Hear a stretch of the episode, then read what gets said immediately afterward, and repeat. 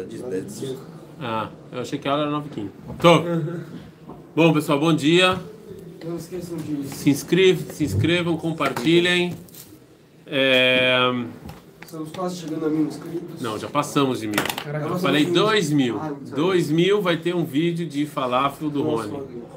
Ah, vai rolar mesmo, né? É, mas se não, se não for nos próximos dois meses, exato. Já era mil e... sei lá, porque depois mil... dos mil e põe um vírgula dezesseis, eu não sei. mil novecentos e noventa e nove, ah, você pode hum? ser o próximo a ajudar a gente a... Ajudem-nos, nos ajudem-nos, compartilhem, escrevam, etc, etc, et cetera. Quem está com o celular na mão, que saia da minha aula. Então, é, me desconcentra. Eu, eu acho meio falta de respeito. Não, também, mas isso aí, mais respeito. Você quer que eu fale com a sua mãe que ela assiste a gente? Posso falar? Não. Não. Nós estamos na Piscazai. Não precisa? É? Não perde um. Quando ela está com insônia. Oi. Estamos na Piscazai. E essa Piscazai vai ser um pouco mais difícil de entender o que, que isso tem a ver com, com, é, com guerra. É, a gente vai tentar descobrir, mas é, é, é mais difícil mesmo, né? A gente, ele vai falar mais sobre o povo judeu e o desenvolvimento do povo judeu, né? Agora, Piscasete. É uma pequena introdução. É, nós, não só nós, é, historicamente falando, mil anos não são nada, mas pessoalmente falando é muito. Ou seja, Grandes, grandes movimentos da história demoram muitos anos para acontecerem, sim? Que se você tem, se você olha em termos globais, se você olha em termos globais, isso não é absolutamente nada. Em termos globais não é nada, esses, né? Esses movimentos. É, por outro lado, por outro lado, as pessoas não não têm a paciência, porque eles sabem que a gente não vai durar até o processo terminar. É um processo histórico, ele é, até começarem a se falar de, aboli, de, de abolição da escravatura, até a escravidão acabar. Foi um processo que demorou alguns anos, e óbvio que para a pessoa que é escravo naquele momento, ele está irritado, mas, mas o processo existiu, ele aconteceu, ele demorou, mas ele aconteceu. Ok? É, o povo judeu também não é diferente desse, desse, desse timing histórico. Então ele, as mudanças são muito pequenas e é muito difícil você, e só pessoas especiais conseguem enxergar a mudança realmente que estava acontecendo. Como a gente falou, o Rav Kuk, ele vivia, quando ele escreveu esse mamar, foi próximo da Primeira Guerra Mundial, tinha muitas poucas pessoas aqui em Israel, né? E era muito difícil você entender e ter essa concepção de que estava iniciando uma mudança histórica que ia levar muitos anos. Herzl começou um movimento que, que para até você chegar... Para você chegar em Medinat Israel do jeito que ela é hoje, demorou muito tempo e, e a gente não tem paciência. A gente quer, como diria Gilberto Gil... O aqui, o agora. O aqui agora. O melhor lugar do mundo é... o aqui e o agora. Para mim, a concepção é verdade. Para o Daniel Segal, o melhor lugar do mundo realmente é o aqui e agora. Mas eu tenho que entender que as coisas levam tempo e, e, e a história tem o seu timing e não adianta querer apressar coisas que não vai funcionar. Não vai funcionar. Tudo tem a pessoa certa, no momento certo e no lugar certo. Se essas três coisas não acontecerem, não, muita gente antes de Herzl tentou trazer o povo judeu para Israel. Conseguiu? Não. Por que que Herzl conseguiu? Porque ele era mais tzadik do que o Gra? Não. Não sei. Não sei. Quem sabe isso é Deus. Tudo indica que não, mas eu não sei. Então como é que o Gra tentou e não conseguiu? Como é que o Rav, é, o, o Rav Yosef Karo e, e o Rav Shlomo Al-Kabetz no século quinze tentaram e não conseguiram e Herzl conseguiu? Porque tudo tem seu momento certo, a pessoa certa e a hora certa. Nem tudo, às vezes, você tem, tem ideias que as pessoas não estão não estão dispostas a aceitar ainda. O mundo não está disposto a ouvir. Então, o mundo judaico também é assim. Como diria Lulu Santos, ele caminha assim, caminha a humanidade com passos de formiga e sem vontade. São, são, são, né? Você caminha, caminha com passos de formiga, ok? Fala na figura Pescazain. מתגלה בכנסת ישראל צבעה עצמית, הולכת הכוחות ומתפתחים. הרב קוק fala, agora eu já sinto, eu, Rav Kuk, sinto mesmo que tem muito pouca gente morando aqui em Israel. Eu sinto já que a gente está tomando a nossa própria cor, ok? Estamos tomando a nossa cor. Como é que, por que, que o Beto Waldo não está aqui? Ele está comentando o vídeo, eu não estou entendendo. Mas vamos saber se a nova ideia é uma ideia boa ou uma ideia de mais um louco. Pergunta o Beto Waldo, que eu não sei que deve... Não sei. Ele, vai, tá... ele, ele não tá, ele não tá. Ele vai normalmente no churro. Ele saiu? Não sei o que tá acontecendo, ele não tá aqui. Ah. Desculpa. Ah, ok. Ele, ele pediu pra... Bom que avisou, né, o Rabi? Então, assim, ele, é, é, ele fez uma pergunta, como é que eu sei se é uma ideia boa ou nós estamos só mais uma ideia? Assim, é, Tachle, você não tem como saber. É, Irmial, quando ele tá debatendo com, com os profetas, se o templo ia ser destruído ou não, ah, já tá chegando. É, quando, quando, quando Irmial debate com os falsos profetas, tem profeta que fala, no ano menos quinhentos e oitenta e, sei lá, quinhentos e oitenta e sete, oito, tem falsos profetas falando, vamos ganhar dos babilônios. E tem o Irmial falando, cara, a coisa vai dar, vai destruir o negócio todo aqui. Qual é a prova que Irmial fala para que ele tem razão ou não? Sabe que prova ele fala? A história. A história vai dizer quem estava certo e quem não. Sim, a história vai julgar. A propósito, o que aconteceu hoje de manhã? Quem é a favor de vacina e quem acha que tem que vacinar e os, e os montes aí que falam que não, a história vai julgar. Só o tempo dirá. É, é verdade, a história, a história vai julgar. Ou seja, daqui a cem anos, duzentos anos vão olhar para trás, daqui a duzentos anos vão olhar para trás... E vão olhar as pessoas que eram a favor, vão olhar as pessoas contra Israel, e a história vai falar quem tinha razão e quem não. Será? Você tem coisas que não, não tem como. Então essa é a resposta para o Beto. De qualquer gritar, maneira, tipo... não adianta gritar, não adianta trazer pesquisa e não sei, não adianta. Ou seja, no final a história vai dizer, a história vai dizer quem tinha razão e quem não. De qualquer maneira, é, a, no, no povo judeu, como na humanidade, O, o Rav Kuk já sentiu, no início da Primeira Guerra Mundial, que, que as, cores, as nossas próprias cores... O povo, talvez, daqui a pouco eu vou falar assim, a gente tava, as nossas próprias cores estavam surgindo e a gente estava se desenvolvendo. O povo judeu fora de Israel é burro. O povo judeu fora de Israel é burro. Só aqui, em Israel, vai voltar a sabedoria do povo judeu. Quer dizer que o povo judeu fora de Israel é burro? Quer dizer que a gente não tem uma... Um, algo autêntico. Somos uma cópia.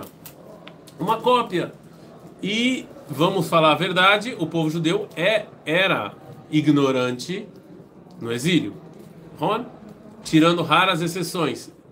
Sim ou não? Sim. Como povo. Você não concorda? Não, não concorda? Como povo. Sim ou não? Obviamente, cara. Só, só tinha os caras... Sim? Sim. Não sabe. Então, é, assistam o filme O Violinista no Telhado. No início do filme, é, aí eu já sabia que alguém ia falar, estava esperando alguém falar isso, mas foi o Jablonca que falou. Aliás, parabéns pro Jablonca. Que tá vindo para cá agora. Tá vindo para cá e tá assistindo, vai falar. Ah, o Jablonca teve uma foto aí que saiu no Facebook que eu quase pus no grupo, hein? Quase, foi muito pouco. Foi muito, é, é aqui o pai dele postou. Foi muito pouco, hein? Já você se escapou de muito pouco. Pesadíssimo, eu quero ver essa foto. Eu baixo agora, lembra agora. Depois a gente mostra. Então, assim, eu acho que a gente tinha que proibir pais de postar fotos quando a gente é pequeno. Eu acho que tinha que ter essa lei. É, então, assim, de qualquer maneira, é, a, a, a literatura judaica criada no exílio. A literatura judaica criada no exílio, óbvio que existe muita literatura criada no exílio, mas como povo, quem, ninguém, o povo...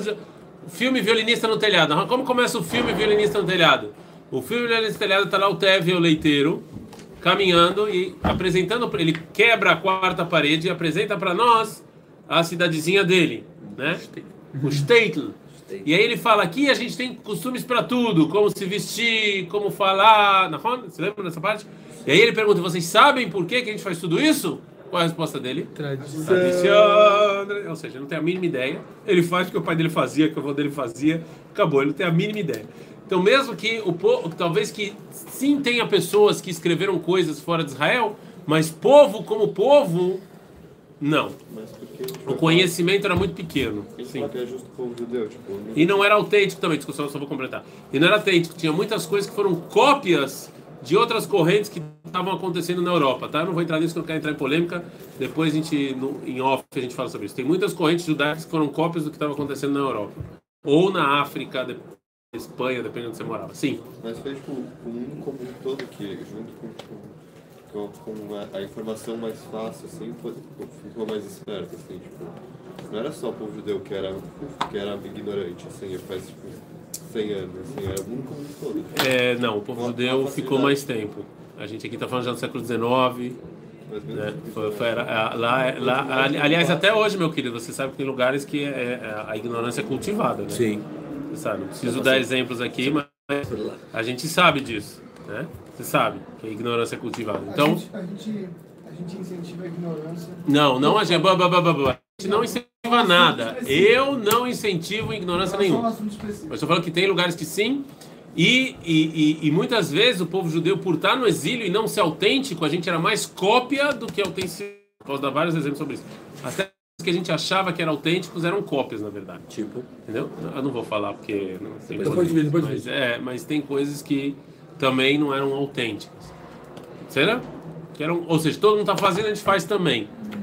Eu vou dar um exemplo, ou seja, quando, quando não, vou dar um exemplo que não é tão, não acho que vai ser tão polêmico. Quando vem o Rambam e começa a trazer um monte de coisa de Aristóteles, não é porque o Rambam, é porque todo mundo estava fazendo isso onde ele morava. Entendeu? A filosofia árabe lá falava só de Aristóteles, então ele fez também. Entendeu? Então ele, ele copiou, na verdade. Óbvio que ele, que ele mudou coisas e adaptou coisas com a Torá, mas, mas era o que todo mundo estava fazendo. Mas o que o Rav Kuk está falando aqui é de autêntico, autêntico, é, é, é você tem que estar em Israel e, e, e óbvio que você sempre vai ser influenciado, mas... Mas você, a pergunta se você tra, traz mais o que é teu e menos o que é dos outros, ou mais o que é dos outros e menos o que é teu, entendeu? Será? Você pega o Aristóteles e põe um pouco de Torá, ou você pega a Torá e põe um pouco de Aristóteles? Será? É isso. A Gvurá, agora, a Gvurá é óbvio, quando a gente está no exílio, não tem Gvurá. Quando o cara gosta em você lá na, na Rússia, o que, que você faz? Baixa a cabeça. Baixa a cabeça, fala, dá outra face. Na verdade, quem falou isso foi outro judeu, mas... Será? Não tem Gvurá. Você tá lá no Brasil, tem um monte de coisa antissemita. Você vai lá peitar o cara da porrada? Não, vai ficar quietinho e vai rezar pra polícia fazer alguma coisa. É isso. Aqui vocês vão pro exército pegar arma e se o cara cuspir, vocês não. Não, vocês vão cuspir. Não, aqui não. Aqui vocês vão sair. Na rola, vocês... ah, oi, vavoi, se vê um soldado aqui lá com, com, andando aí no meio de terroristas assim. Não, vou pegar a arma, peitar os caras e vem. Não, não, você daqui você tem que curar. Você, você fala o que você acha e acabou. Você não tem medo. Aqui você não tem medo. Não vou sair aqui de boné. Vai que alguém sabe que eu sou judeu aqui, melhor não. Entendeu? Não. Mas então, entendeu? Curar. Você está em Israel, você tem que curar. O Rav Kuk está escrevendo isso em mil novecentos e catorze. Só aqui você, tem, você pode ser Yashar e tá. Por que, que só aqui você pode ser Yashar? Porque só aqui você pode falar o que você acha. Entendeu? Existem várias coisas, vários lugares. Não, mas se eu falar isso, o que, que vão dizer e não sei o que. Tem esse problema. Né? A gente tem várias figuras políticas, principalmente no governo atual do Brasil, que são judeus. E a gente sabe o que acontece quando eles falam o que falam. Aí vem um monte de ataque antissemita, nazista. As pessoas não dividem entre o judeu e a pessoa física. É, não tem nada a ver, o cara pode ser judeu e falar uma coisa, não tem nada a ver, ele ser judeu ou não, com a opinião dele, entendeu? As pessoas misturam tudo. Aconteceu recentemente com o apresentador Tiago Leifert. É, teve alguém aí, um apresentador famoso, que teve ataque nazista, que o cara falou um negócio. Ele deve ter falado um negócio muito importante para o futuro do Brasil para ter atacado ele, né? O que, que ele falou? Ele falou um negócio que, tipo, ah, ele tava discutindo com um cara que fez o Big Brother, não sei. Discutindo com um cara que fez o Big Brother. Começou o erro, Respeito, né? Big Brother. Respeito, ah, Big Brother. Aí ele falou, quem paga seu salário sou eu. Aí ele falou, ah, judeu, não, não, não. Quem paga seu salário sou é, eu. Aí um monte de gente falou, ah, só porque ele é judeu que ele falou isso. É, então, ele é, é, aí, aí começa. Aí virou, aí virou... Não, não foi essa a discussão. Não foi paga. A discussão foi se o Big Brother era uma coisa... útil ou inútil, acho que essa é a discussão. E aí ele falou que, ah, mas foi isso que você conseguiu sustento com isso, então por que, que você está ah, reclamando? Isso, isso, isso, é isso que ele falou. É, então não reclama do prato que você come. Não, mas Xané, aí misturaram o judeu no meio. É isso que eu estou falando. Você né, tem que ter todos esses negócios. O povo judeu ele está com o mesmo passos de formiga, ele está se reconstruindo aqui. Ele está começando a ser autêntico. A, a ter que vurar, falar o que quer, como quer, e tem uma Torá autêntica. A Torá em Eretz Israel é diferente do que a Torá fora de Eretz Israel. Lodomei estudar no Yeshivá fora de Israel e no Yeshivá aqui. Não é a mesma coisa. Não é mesmo. Desculpa falar, não é mesmo a mesma coisa. Certo? Porque estudar no Yeshivá A gente acha que Mará é a mesma. Ah lá, o Shulchan Aruch é a mesma. Não é. Você estudar aqui não é o mesmo, e, quem, e, e eu acho que vocês já passaram aqui um ano para ter essa impressão de que não é a mesma coisa. Não é, não é, não é. Geulat Olamim, Porachati Beifat Farta. Aqui, Porachat, Mitoch Amon, Galei Atzarot Alvrim Alea. Agora, talvez isso tenha a ver com a, com a guerra. Também muita coisa ruim acontece é, com o povo judeu quando está aqui. Muitas, muitos, muitos, muitas coisas, muitos sacrifícios. Mikola goi mikola nefutzot imaknisa hon rav dea umaov ve'abatale merchakim umasifat tzedadim ha'teorim shemichutz lerechutzat tzmi. Esses sofrimentos fazem com que o povo fique ma- maior, melhor, mais autêntico e com mais força. Eu vou dar um exemplo para vocês, tá bom? Mas de uma pessoa, uma pessoa que vocês conhecem, mas para vocês entenderem como... Vocês usem imaginação para ver como é que isso funciona com o povo judeu como um todo, tá bom? Eu não sei se vocês sabem, mas em Merkaz HaRav, eu não me lembro que ano exatamente, entrou um, é, a, a, a, a importância que tem o Shomer, Beceder? A importância que tem o Shomer aqui. Entrou um árabe armado na estivada de Merkaz HaRav, foi em Purim, é, o próximo de Purim, uma semana de Purim, eu acho que não me lembro, acho que foi um, não me lembro que ano foi, mas já faz algum tempo. E entrou na, na, na biblioteca da Yeshivá atirando. E morreram acho que onze garotos. Um dos garotos que morreram foi o filho do Rav Lifshitz. O filho do Rav Lifshitz foi um dos, um, um dos, uma das pessoas que faleceram nesse atentado terrorista. E, e assim, você imagina o, é, o que faz com uma pessoa, né, passar por um momento desse. Não? Você imagina. Eu, eu, eu não quero... Assim, eu, Bezrat Hashem, não quero nem... Espero que... Não, não desejo isso para ninguém. Né? Isso é uma das piores coisas que pode acontecer para um pai. É isso. E dessa maneira ainda. Sem desejos para ninguém, Bemet. É, mas, é, como, como a pessoa sai de um evento desse? Né? Como a pessoa sai de, de um evento? Você vê, quando eu fui na Shivá, você vê o, a maneira dele falar e etcétera. Em que ano foi? seis de março de dois mil e oito. seis de março de dois mil e oito. Então você vai ver lá que tem um dos nomes é Lifshitz. Yochai Lifshitz. Estava aqui, estava na Shivá. Yochai Lifshitz. A gente foi, a gente foi no teto, na, na Levaiá, na, na, na Shivá. Você vê que é, isso você vê quando, quando, o que tem de especial do povo judeu. O que estava norteando o Rav Lifshitz não era a vingança, entendeu? Esse não era não é o discurso. Vão vingar, explodir, matar todo mundo, sangue nos olhos. O discurso era: eu quero um Sefer Torah em nome do meu filho, eu quero que estude mais Torah em nome dele. Você vê como é que isso matzima, né? Como é que como é que às vezes a desgraça só mostra mais para o mundo o que a pessoa tem de bom, né? Não que a pessoa tem de, de, de, de feio, porque essas desgraças em geral tra- levam em torno que as pessoas têm, têm de feio, né? Não, não que as pessoas têm de bom. É isso que eu estou falando. Kinat Amid Gaberet, né? A Canaúd do povo judeu aqui em Israel, Canaúd de lutar pelo que é certo, né? Nós também vamos fazer guerra aqui, mas a gente vai fazer guerra pelo que é certo. Vocês vão salvar, brigar pelo que é certo. Eu falei para vocês que se você está no exército e não sabe por que, que você está, depressão, certeza. Porque é, são momentos difíceis. Se você sabe o que você está fazendo e por que você está fazendo, okay? A karata tsmutamit gadel, você entende o que, que você tem de especial e o que, que esse povo tem de especial. O exército de Israel, eu não sei como funciona outros exércitos. No Brasil, meu irmão não fez isso. Então eu não sei como é que está hoje em dia, mas faz muito tempo.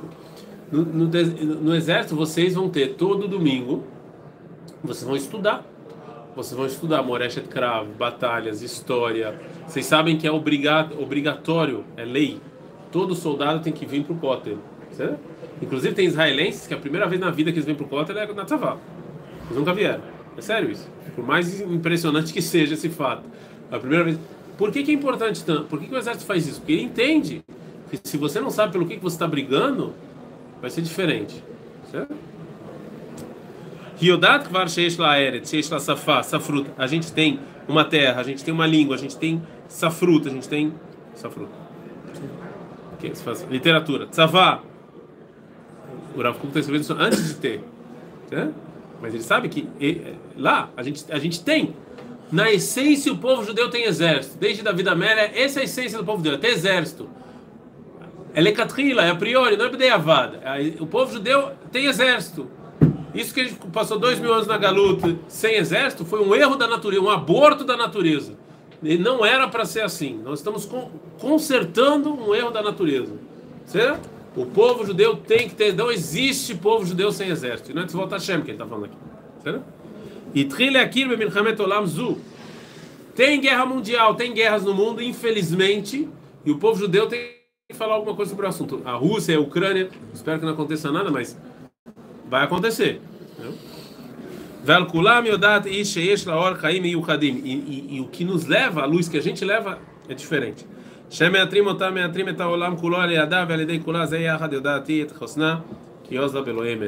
Quando você sabe quem você é, o que você tem, é uma mensagem que você pode levar.